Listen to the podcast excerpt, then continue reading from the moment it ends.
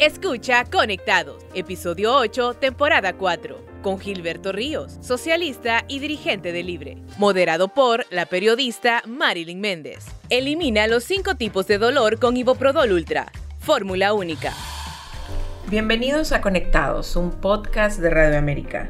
Hoy estamos con un socialista desde hace muchos años, no porque Libre esté en el poder, desde hace muchísimos años tenemos a Gilberto Ríos con nosotros aquí en este podcast. Bienvenido. Gracias, gracias Marilyn por la invitación y nuevamente un honor de estar aquí en las cabinas de, de Radio América, además en este formato que es totalmente innovador y actualizado a la época. Estaba esperando yo que me dijeran, hay que traer al grillo a los podcasts, porque si en la radio tenés mucha participación. Sí, no, y muy agradecido porque siempre los periodistas me dan una, una cabida, me llaman también cuando hay un tema importante del país. Yo le agradezco a Radio América por su, por su balance en las noticias, ¿no? Y por la oportunidad siempre de, de expresarse con toda libertad. Bueno, y nos vamos a vocear aquí porque Gilberto y yo nos conocemos de hace muchos años. ¿Verdad? Y eh, tenemos la confianza de vocearnos, así que va a ser un, podcast bien entretenido. Así es. Pues mencionaba yo, Gilberto, sin existir libre, un necio, ¿verdad? Un marxista, un leninista también. También, sí, efectivamente. Mira, eh, eh, la verdad es que yo no tuve mucha opción de decidir, les digo mi, mi, camino, porque mis padres eran, bueno, fueron en su juventud ambos del Partido Comunista. De hecho, se conocieron, eh, yo soy un producto del Frente de Reforma Universitaria, porque se conocieron en el FRU allá por el año 67, 68 más o menos.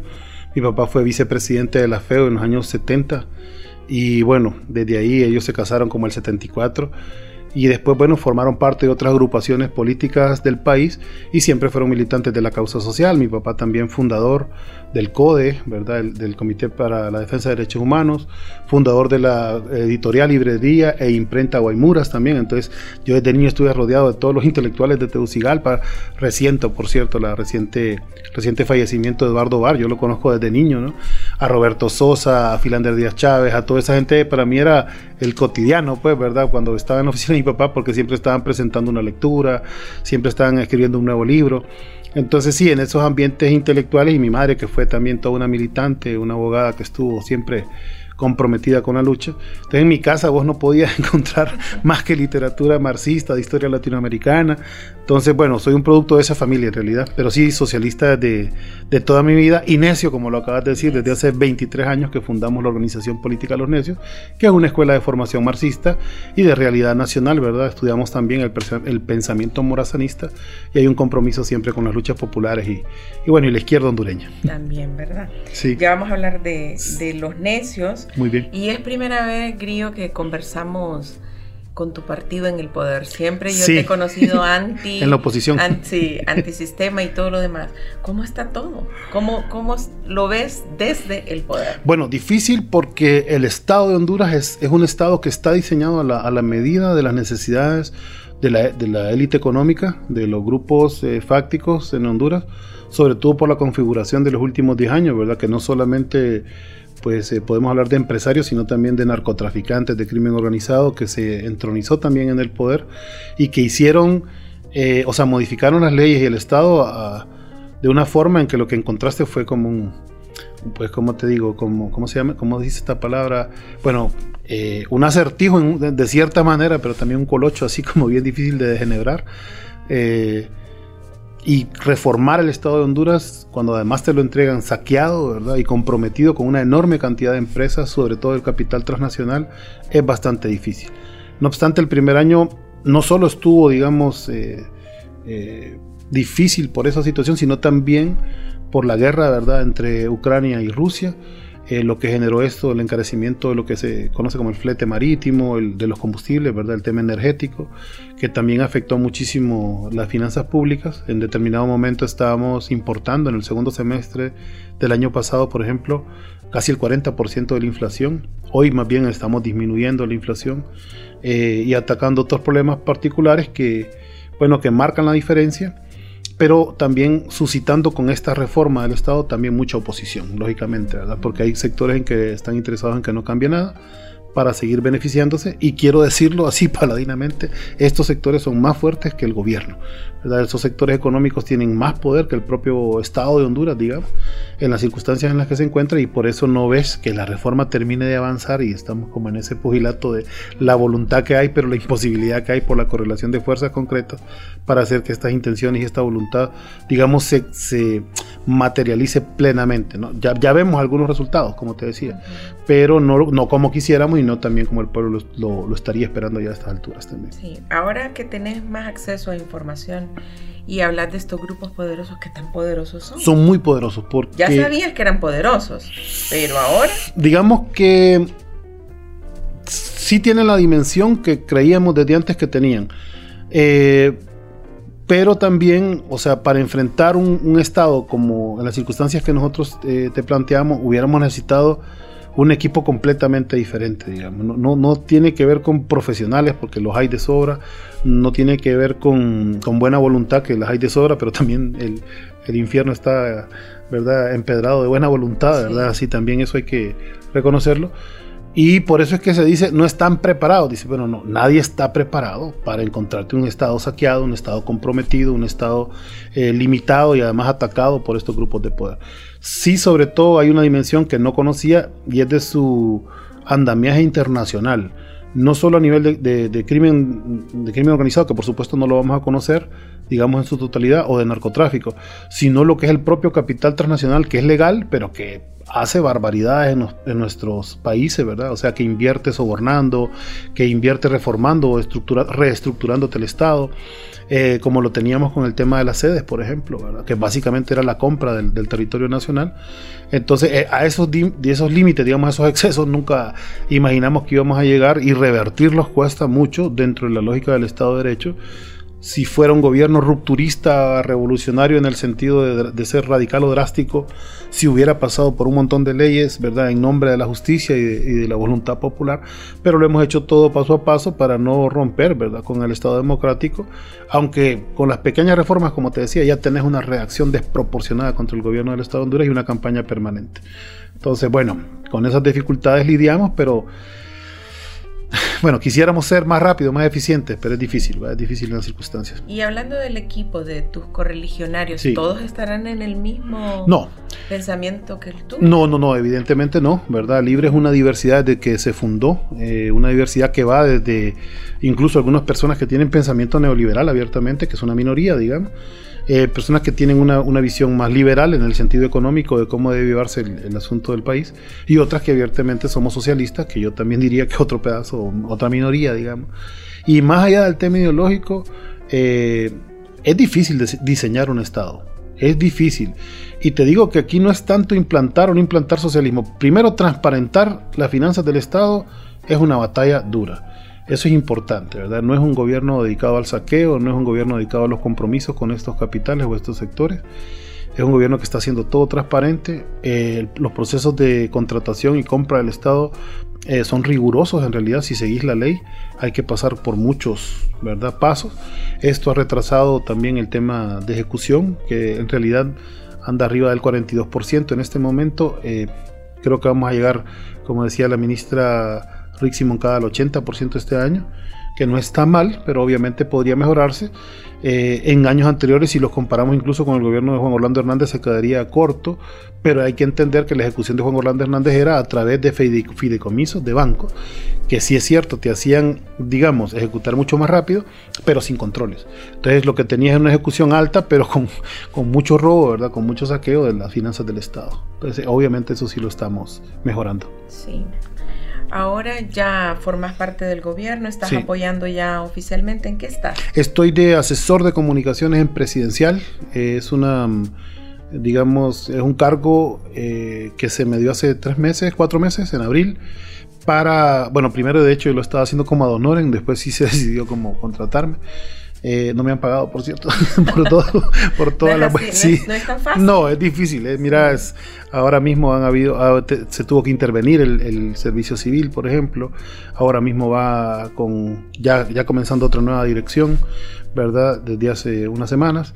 Y bueno, vamos a ver cómo con esto se puede agilizar el tema de los contratos en el Estado, porque no, no es un problema mío, es un problema general Y bueno, sabemos que también ahí hay mucha oposición, como lo hemos encontrado en algunas instituciones, y hay que cambiar a esos dirigentes que no están comprometidos, y aquí voy a hacer una concesión, quiero decirlo así honestamente, no es que estén comprometidos con el Partido Nacional, es que están comprometidos con Juan Orlando Hernández. Y esa es la estructura que es perniciosa del Partido Nacional que subsiste en muchas instituciones del Estado de Honduras. Entonces, eh, eso hay que erradicarlo, ¿verdad? No al Partido Nacional, al Juan Orlandismo.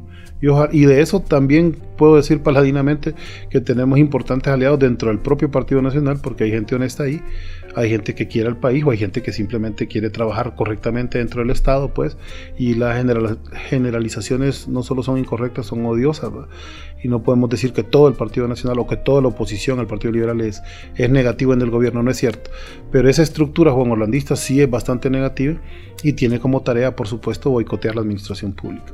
Pero se han despedido bastante. No, la verdad es que no se han despedido tantos como se pensaría. Digamos que hay una eh, institución emblemática de lo que era el paracaidismo del gobierno pasado, que es eh, lo que fue de Sol, que tenía 14 mil empleados, por ejemplo, se quedó en 700 nada más, te imaginas, ¿verdad?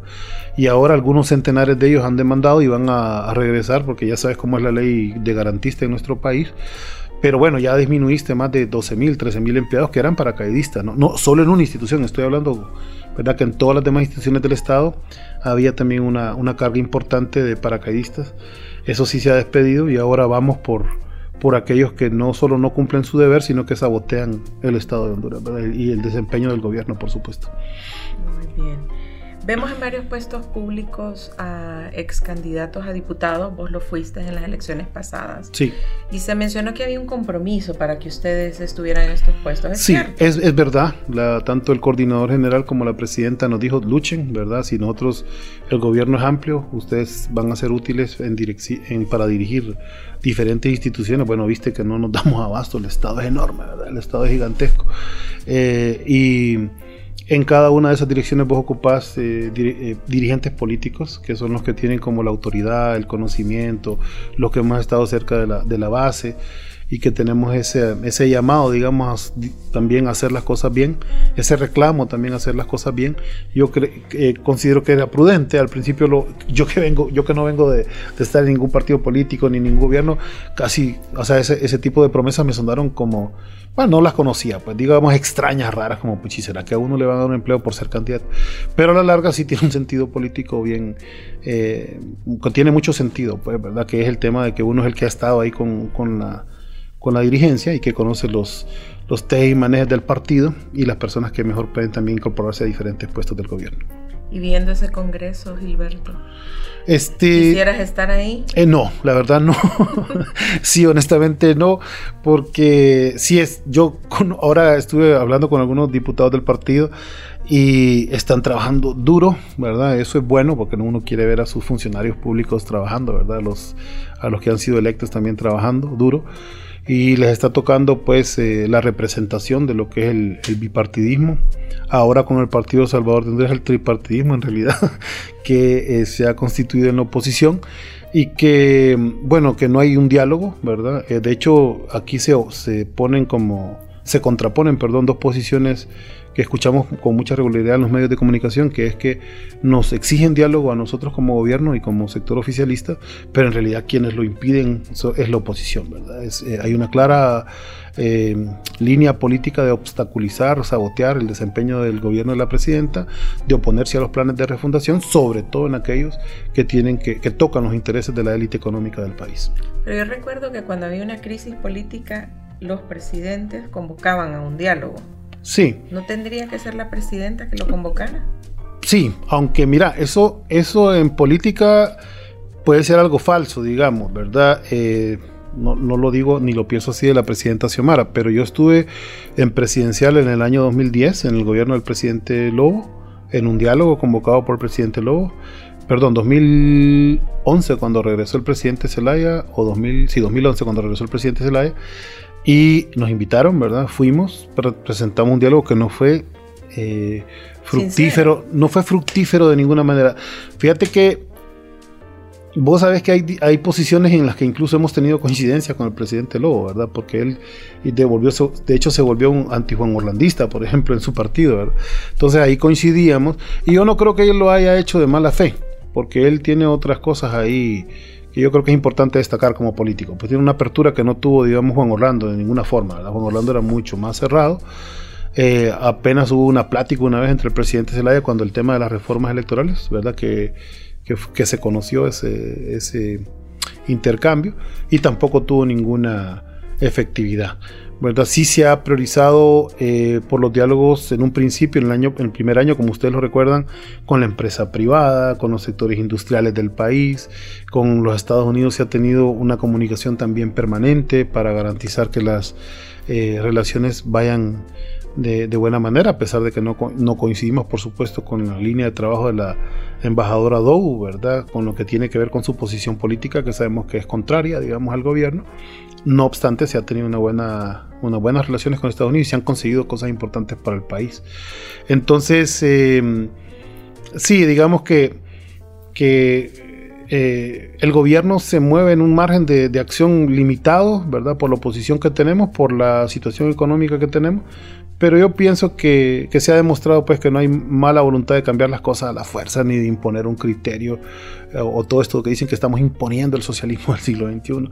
Nada de eso, ¿verdad? Todo ha sido transparente y a la luz de la, de la verdad y del pueblo y la opinión pública. Sí, vos fuiste oposición por muchos años. ¿Cómo ves esta oposición? Porque ya no solo es Partido Nacional, está el liberal, está el PCH y otros sectores también. Sí, bueno, como, mira, justamente como se lo preguntaba un marxista, ¿verdad?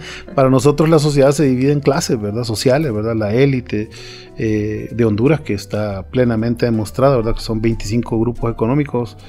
Eh, que son en realidad cinco familias que controlan casi el 90% de la economía hondureña. Eh, ese grupo es el que tiene como instrumentos a los partidos políticos eh, lo que llamábamos históricamente el bipartidismo, hoy también integrado por Salvador Narrala. Y bueno, están en un alineamiento muy evidente con, ah, con Washington, ¿verdad? Y con los sectores más conservadores y golpistas del país. Ahora ves a una Suyapa Figueroa, por ejemplo, casi repitiendo el mismo discurso de Romeo Vázquez Velázquez, que es a la vez el mismo discurso de Gabriela Castellanos, representante de sociedad civil, que es el mismo discurso de Julieta Castellanos, ¿verdad? representante también de la supuesta sociedad civil, y que también cada uno de ellos tiene un historial ahí, ¿verdad?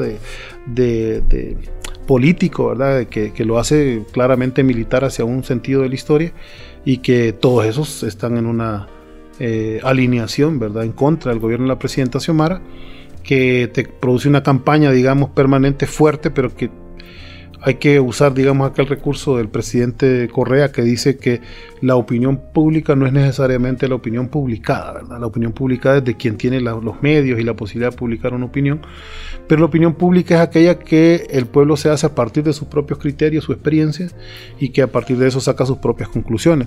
Entonces nosotros, tanto el primero de mayo del año pasado como el 15 de septiembre del año pasado, el primero de mayo de este año, y ahora lo que va a ser el 15 de septiembre de este año, vamos a seguir demostrando, o lo que fue el 18 de julio, por cierto, el martes 18 de julio, que hemos salido a la calle en convocatoria abierta, pues se ha demostrado que la población, a pesar ¿verdad? de la gran campaña, tiene una conciencia, conserva una conciencia política bastante elevada de lo que pasa en el país y bastante comprometida para salir adelante.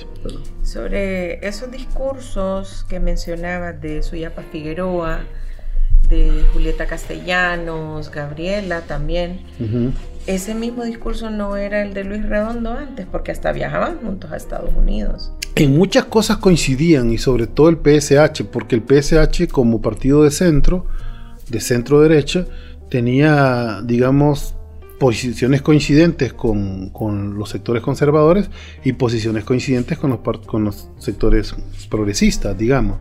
Entonces, eh, pareciera, por ejemplo, que Gabriela era una gran opositora de Juan Orlando Hernández y no era así en realidad, ¿verdad? El CNA publicó algunos eh, casos de corrupción que efectivamente le causaban daño a la imagen del gobierno de Juan Orlando, pero era tibio y nunca se dirigieron directamente contra él, sino cuando ya estaba directamente señalado por Washington, ¿verdad? Por Nueva York en este caso, ¿verdad?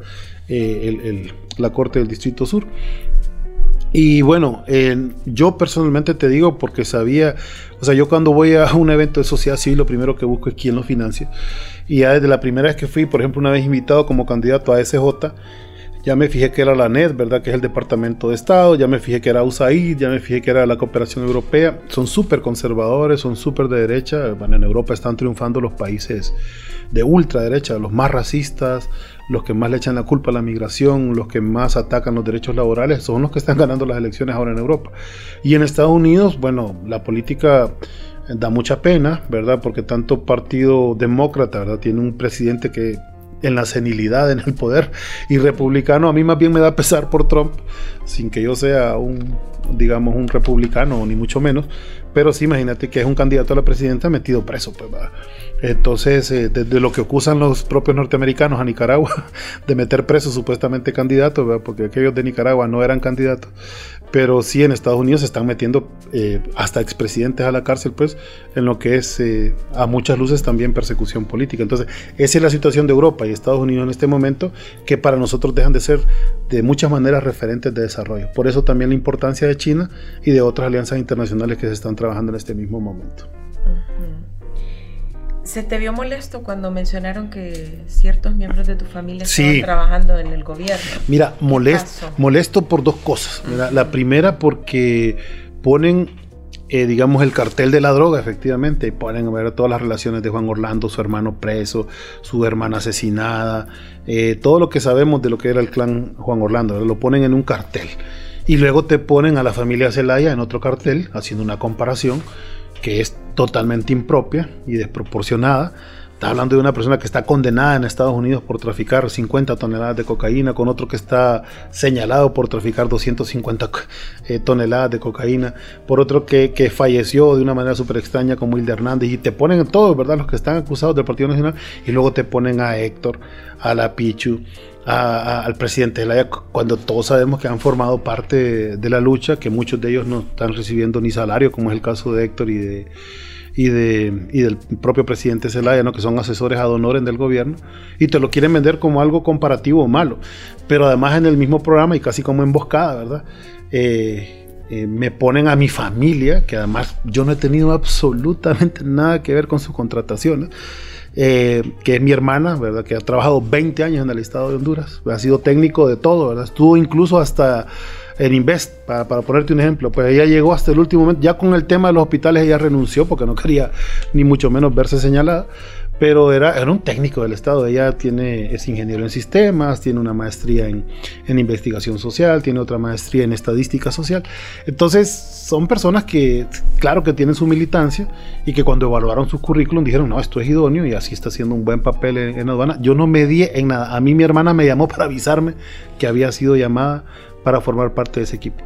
Y en el caso de mi esposa, que es Betsabe Figueroa, que es la comunicadora de, antes CEDIS, ahora Sol.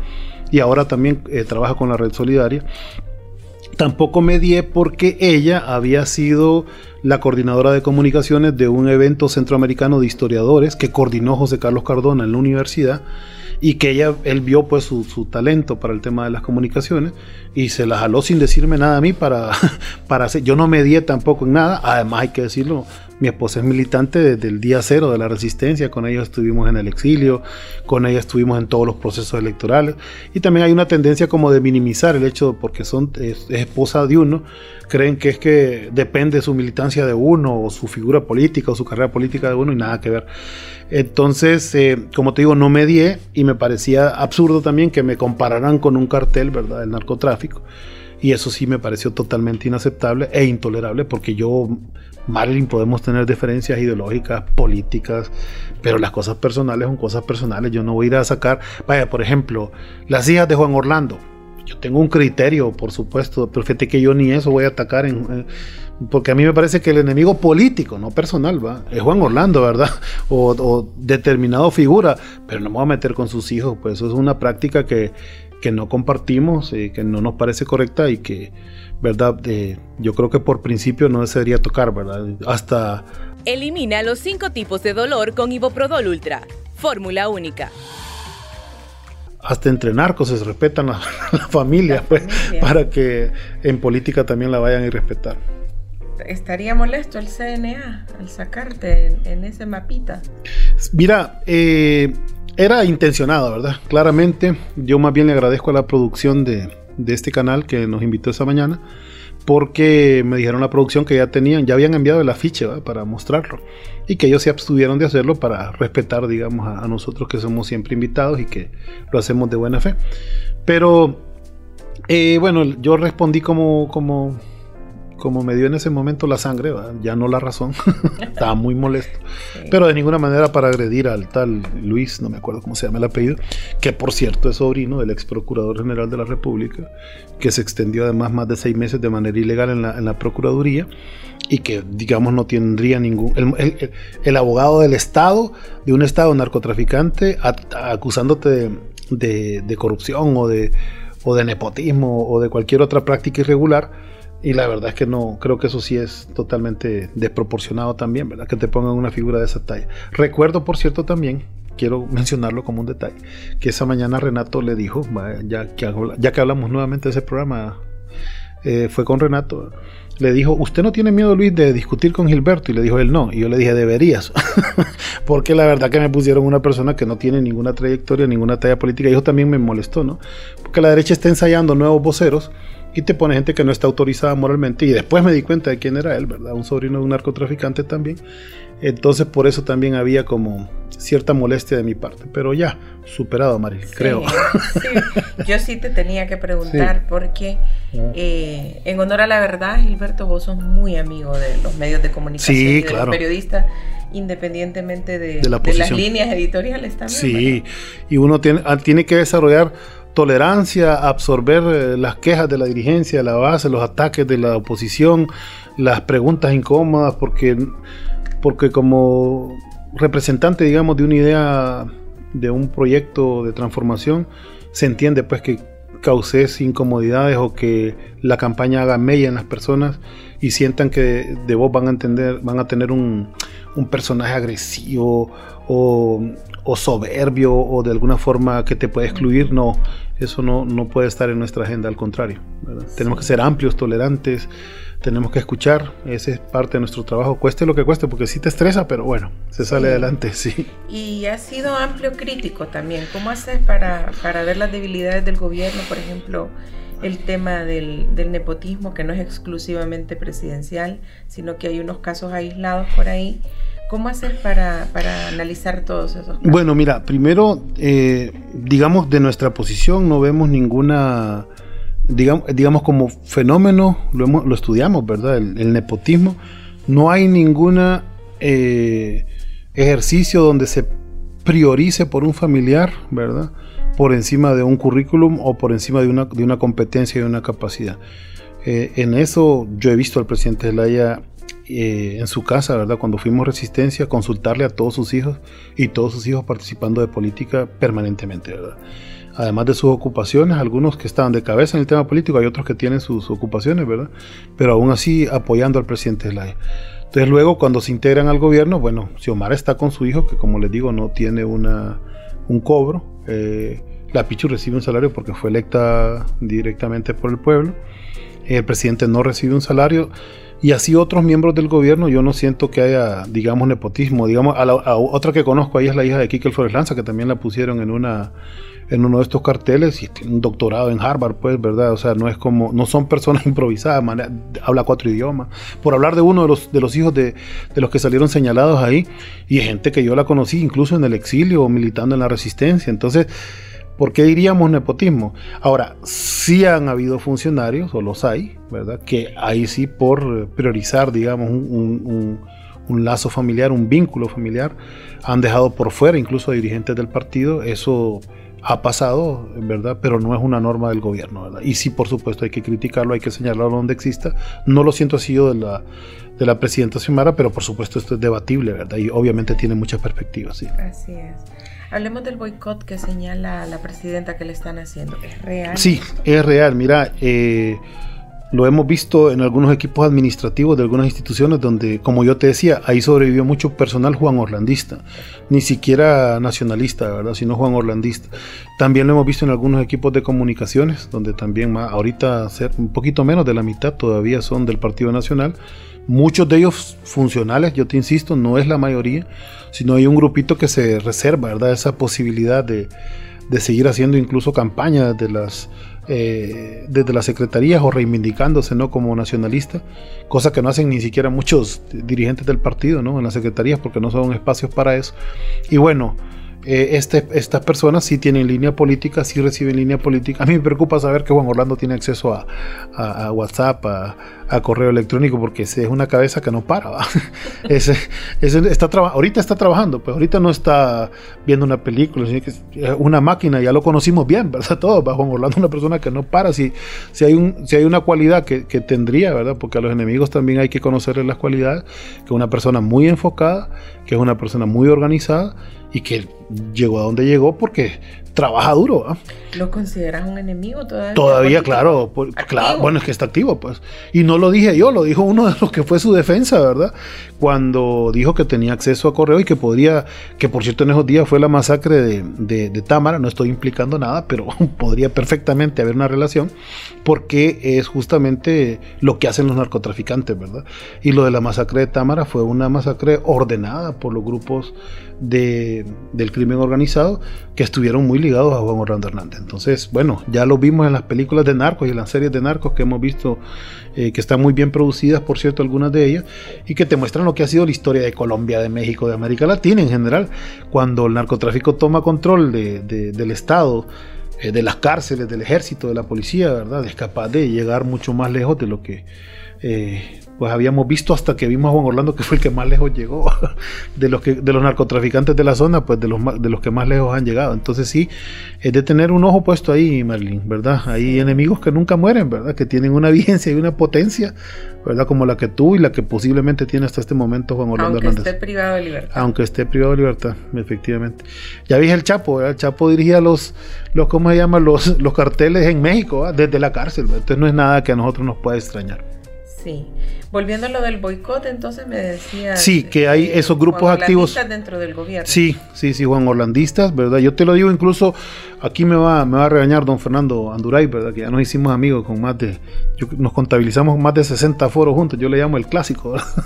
Pero sí él nos comentaba, ¿verdad? Que el Juan Orlandismo no era el nacionalismo, pues, y podía ser él la división entre quienes venían del partido por tradición que tampoco eran santos de mi devoción, pero yo te puedo decir que había diferencia entre un que entre un Fernando Anduray y un Eval Díaz, por ejemplo, hay una diferencia enorme, ¿verdad? Eval era un, es un delincuente, ¿verdad? Prófugo, eh, completamente comprometido con estos grupos de poder. Y, y, don Fernando es un anticomunista furibundo, ¿verdad? Con sus ideas políticas y todo, pero dentro del marco, ¿verdad? De lo que la diferencia de las ideas permite, y hasta donde yo sé no está vinculado en ningún acto irregular, pues, ¿verdad? Entonces, más que tenga una posición contraria, pues nosotros podemos dialogar y llevarnos bien, pero ya con el Juan Orlandismo llevarte bien eh, con, el, crimen, pues y eso no, no está entre nuestros principios y nuestros valores. Ese sector es el que hace el boicot, es el sector que tiene una directriz clara y una necesidad clara también de recuperar poder y control dentro del Estado de Honduras.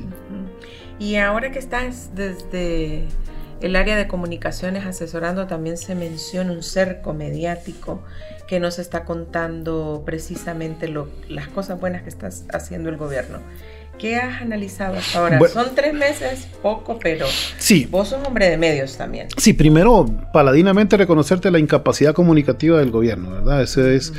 Eh, hay que organizar mucho todavía en comunicaciones, hay muchas cosas que no se comunican, que está haciendo la presidenta Xiomara.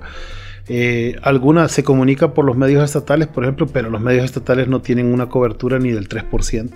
Entonces es inevitable que tengas eh, que, recurrir a quien tiene la cobertura en el 97% del espectro radioeléctrico y de la prensa del país y ahora de los medios digitales, que lógicamente son las grandes corporaciones mediáticas y que cuando ellos te hacen el favor o la deferencia de comunicar algo, algunas veces también le ponen un sesgo pero vos tenés buena relación con todos sí, los medios. Sí, con todos los medios y sobre todo con los periodistas, ¿verdad? Porque yo fui pues fotógrafo en aquel momento de Libertador, conocí lo que pasa un periodista, condené lo que pasa un periodista, me dolió los 97 periodistas y comunicadores asesinados por más de una década, casi todos en la impunidad también, muchos de ellos amigos y conocidos también, ¿verdad? Cuando tenemos amigos en común que también fueron asesinados.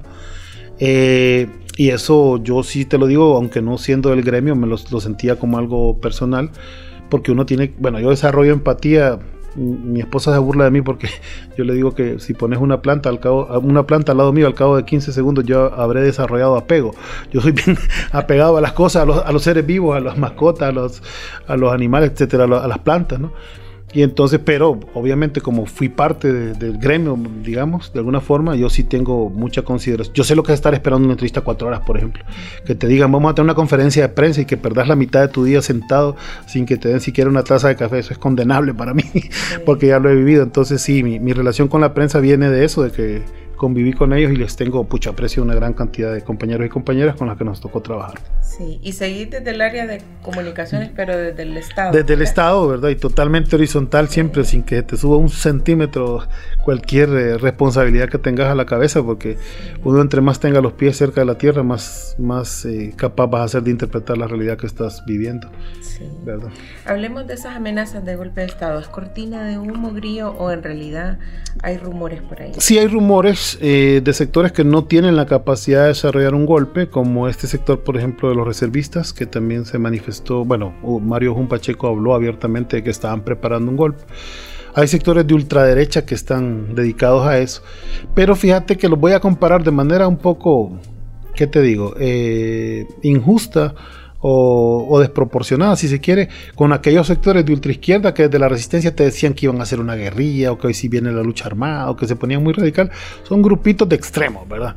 Que no hacen una lectura correcta, porque si bien en aquel momento de la resistencia, por ejemplo, había una minoría que te planteaba eso, evidentemente totalmente inviable, así lo, lo hace, digamos, estos grupitos de ultraderecha que sí tienen algún alcance, digamos. Como soñadores. Sí, pero más que todo que le brota un radicalismo que no se apega ni siquiera a la línea oficial, digamos, de la oposición. La oposición ahorita mismo te puede hablar de, insinuar un golpe de Estado o que hay voluntad de hacerlo, pero no hay capacidad de hacerlo. Además, el, el propio pueblo hondureño no, no soportaría, no cree más en, un arrebato político de este nivel.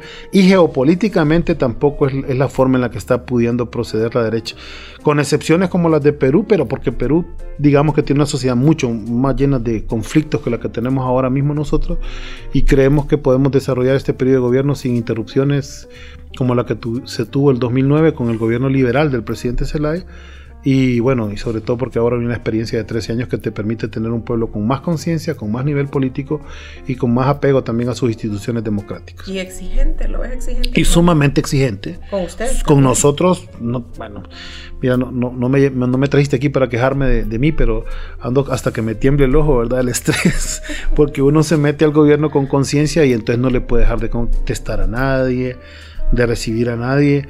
Y yo tengo reuniones desde que inicia el día hasta que finaliza, digamos, contestando llamadas y todo, y condeno, lo digo acá, así con toda la fuerza de mi alma, condeno a aquel funcionario público que no conteste una llamada, que no te atiende a un ciudadano, ni siquiera voy a decir a un correligionario, porque tampoco el gobierno es para ir a ser sectario, sino que todo ciudadano tiene derecho a interpelar, a, a pedirle a un funcionario público que le ayude a resolver un, un asunto, un problema, ¿no? Algo que el Estado tenga responsabilidad de hacerlo. Entonces, si yo sí condeno a aquellos que no contestan el teléfono. Los pero, borrachos de poder.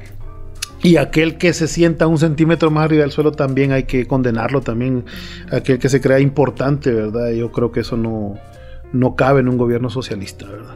Sí. Ya en las últimas preguntas, sí. ¿Vas a intentar otra vez buscar toda mi vida lo voy, toda mi vida hasta que llegue lo voy a intentar con, con, el favor de usted. Yo sé que tuve tu voto la sí, última vez claro así que, que sí. así con votos de los de los correligionarios de los amigos claro.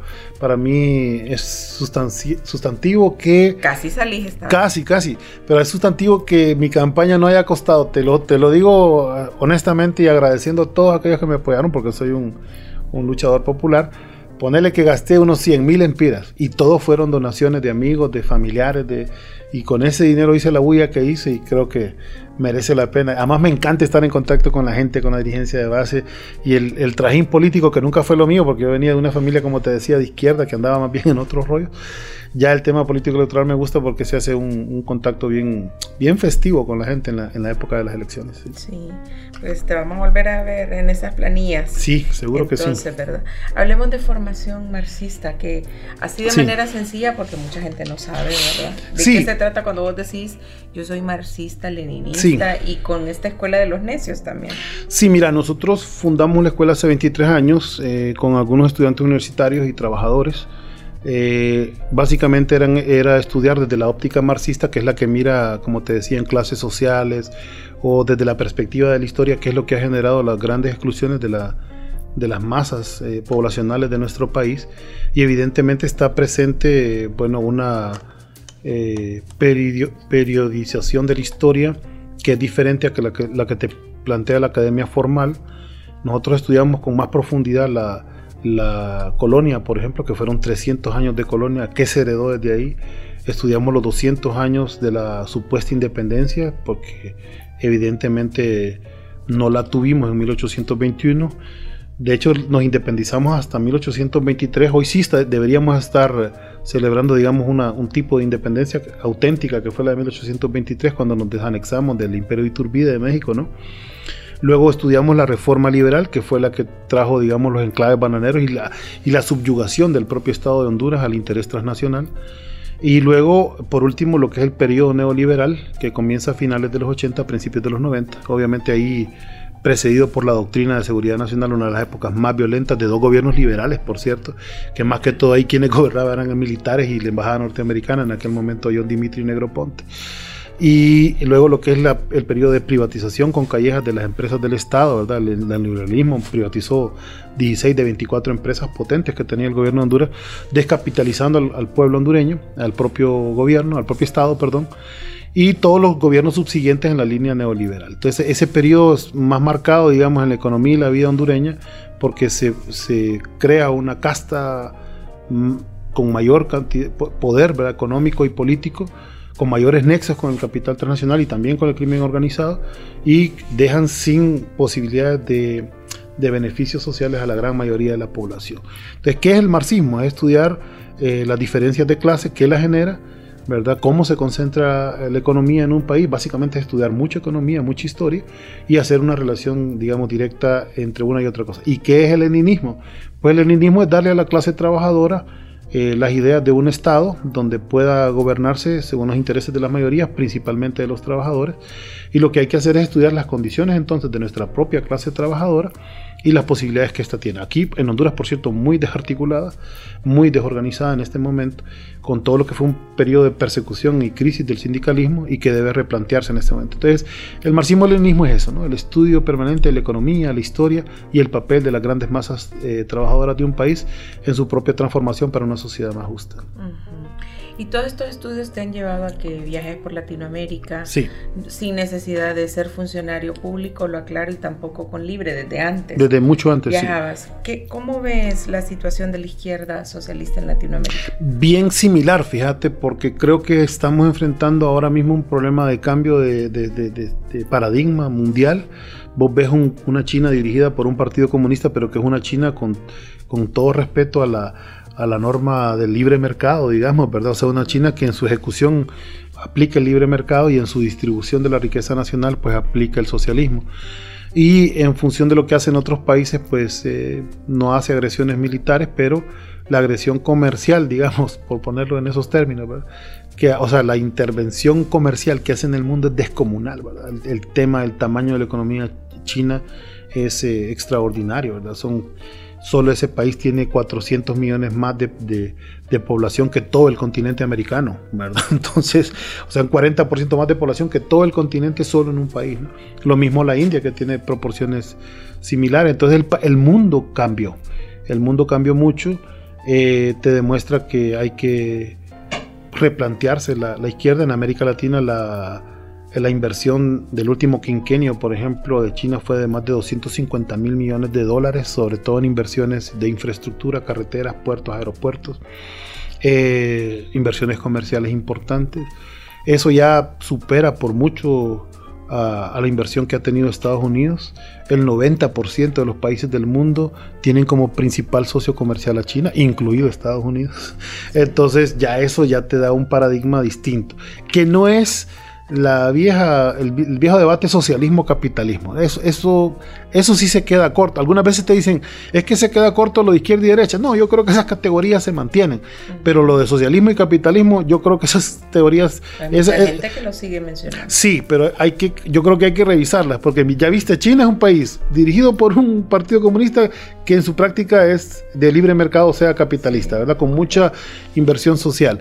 Y Estados Unidos abiertamente un país neoliberal, pero ahorita lleno de contradicciones y en una crisis económica y política que habría que hacer reflexionar hacia dónde van las democracias liberales, no solo del norte, sino también de lo que es el sur del mundo. ¿Este gobierno lo ves manteniendo sus relaciones con Estados Unidos y con China? Sí. ¿De buena manera como lo hace Nicaragua? Como lo hacen todos los países que tienen relaciones con China, ¿verdad? Mantienen, yo creo que no hay un solo ejemplo de país que haya roto sus relaciones con Estados Unidos para tenerlas con China, no hay. Con Taiwán sí, Obviamente, ya Taiwán es un país que solo lo reconocen 11 eh, países en el mundo y nosotros, bueno, éramos los terceros últimos que no lo reconocían en América Latina después de Paraguay y Guatemala. Así que claramente hay una tendencia global a, a reconocer a China y a desconocer a Taiwán también. Sí, ¿verdad? Bueno, y para finalizar, yo quiero que toda la gente que nos escucha y nos ve en Conectados les contés esa historia maravillosa que a mí me encantó del nombre de tus hijos. Ah, mira. me sí. sí, mira, el, hijo mayor eh, se llama Lenin Pavel, ¿verdad? Lenin no era el nombre de Vladimir Ulyanov, ¿verdad? El dirigente fundador del Partido Comunista ruso, sino que era Lenin es el hombre del río Lena, ¿verdad? Porque él trabajaba en la orilla del río Lena, ¿verdad? Allá en, Rusia.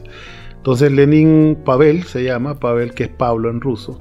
Pavel, Pablo es como el protagonista de muchas novelas importantes de la literatura rusa, como las de Máximo Gorky o las de, mm, bueno, de Nikolai. O sea, hay varios, hay varios autores famosos de la revolución que ponían como a su protagonista con nombre Pavel, que es un nombre muy, muy común tanto en castellano como en ruso que es Pablo, ¿no? Entonces Lenín Pavel se llama mi hijo mayor y Fidel Alejandro, que es el nombre completo de Fidel Castro, se llama mi hijo menor. Eh, ¿Verdad? Entonces en mi casa es un chiste porque es Lenin y Fidel, ¿verdad? Lenin y Fidel. Lenin y Fidel. Y, mira que te voy a decir otra cosa, te voy a contar un chiste acá, diplomático internacional. Me encontré el otro día con la embajadora de, Venezuela, eh, Marcos Godoy, que por cierto le mando un saludo, y me dijo, mira, ¿y tus hijos cómo se llaman? Lenin y Fidel. Chamo, me dice, estamos rodeados, rodeados me dice. Simón, me dice, a Simón, se llama Simón como Simón Bolívar. Entonces, estamos rodeados, me dice. ¿Con tu esposa no tuviste no, no, no, para escoger esos No, no, esta vez, que por cierto, sí, ella eh, tenía otra formación distinta, digamos, lo político siempre fue más bien un encuentro muy, ¿qué te digo? Eh, muy enriquecedor, ¿verdad? Desde, su perspectiva y la mía nunca fue un problema, un debate, nada de lo ideológico. Qué bueno. Y bueno, tengo otra pregunta antes de que nos vayamos. ¿Qué pasó con Narral y con Roberto Contreras? Eh, sus aliados antes? Sí, bueno, Narrala eh, podríamos ponerlo en, la misma, en el mismo renglón que Roberto, ¿verdad? Que son así como histriónicos, ¿verdad? Tienen ahí su, su característica, pero Sí, con Narral en particular es, es, el hombre de una opinión hoy y una opinión por la tarde y otra opinión por la noche, ¿verdad? Eso se conoce. Y eh, Roberto, digamos que tiene similitudes con él. De hecho, coinciden plenamente. Los vi abrazados allá en el estadio San Pedro Sula, ¿verdad? Saludando al pueblo hondureño. Me parece que sí, sí coinciden mucho. Pero básicamente lo que ves ahí son personas con muchas indefiniciones ideológicas, ¿verdad? O sea, no son conservadores, son de derecha, no les gusta asumirse como tal, entonces coquetean con la izquierda, un día te salen súper progresistas, otro día te salen súper conservadores, y bueno, ese es el costo de, hacer alianzas, pero con ellos dos ganamos, ¿verdad? Tanto la presidencia como la alcaldía, y va a seguir siendo una práctica también de Libre ofrecer eh, una amplia alianza para derrotar también a los sectores conservadores. Ahora mismo también los sectores de oposición y conservadores están ofreciendo amplias alianzas para derrotar a Libre, digamos, en las próximas elecciones. Entonces, es una cosa natural y política que vamos a seguir enfrentando y que vamos a seguir asumiendo. ¿Sería Narrala el máximo opositor que tienen ustedes? No, no, no, no, no, ya el PSH y él como figura están absolutamente desgastados. Eh, yo creo que la figura de oposición tendrá que surgir del Partido Nacional porque el Partido Liberal también es un partido con mucho desgaste, eh, con mucha división interna, eh, desgraciadamente, ¿verdad? Porque si nosotros tuviéramos oposición fuerte podríamos tener también mejor crítica, mejores resultados, igual como gobierno, pero con una oposición tan débil y con tanta falta de liderazgo, lo que tenés es, una chabacanada de oposición, se los digo así directamente, con muy pocos argumentos, con muy poca capacidad crítica, aun y cuando el gobierno comete errores, ¿verdad? Eh, y comete, tiene fracasos, por supuesto, como todo gobierno, y ves que hay una oposición que se concentra o en lo ideológico, o en el ataque personal, o en la mentira pero no en la crítica que nos haría rectificar y, y, por supuesto nos evidenciaría, digamos, más si lograra crear crítica oportuna, pero no lo hace. Entonces, nosotros carecemos de una, de una oposición competente y eso es dialéctico también. En la medida que vos tenés un competidor fuerte, pues vos también te fuerte. Yo practico, ¿qué te digo? Natación, ¿verdad? Y cuando nado, si hay una persona que nada más rápido que yo, aunque no esté compitiendo con ella, yo, yo le meto más, ¿verdad? Para llegar primero.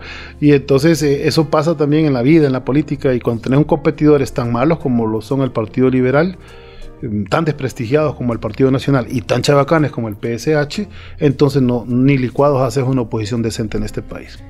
Relajado con eso. Si tuvieras la oportunidad de hacer algunos cambios en el, en el, gabinete de gobierno, ¿sí, ¿sí lo harías? Sí lo haría, pero no te voy a decir de quiénes porque eso me puede meter a líos, pero sí lo haría, creo que hay un par de, de ministros que, que deberían cambiarse.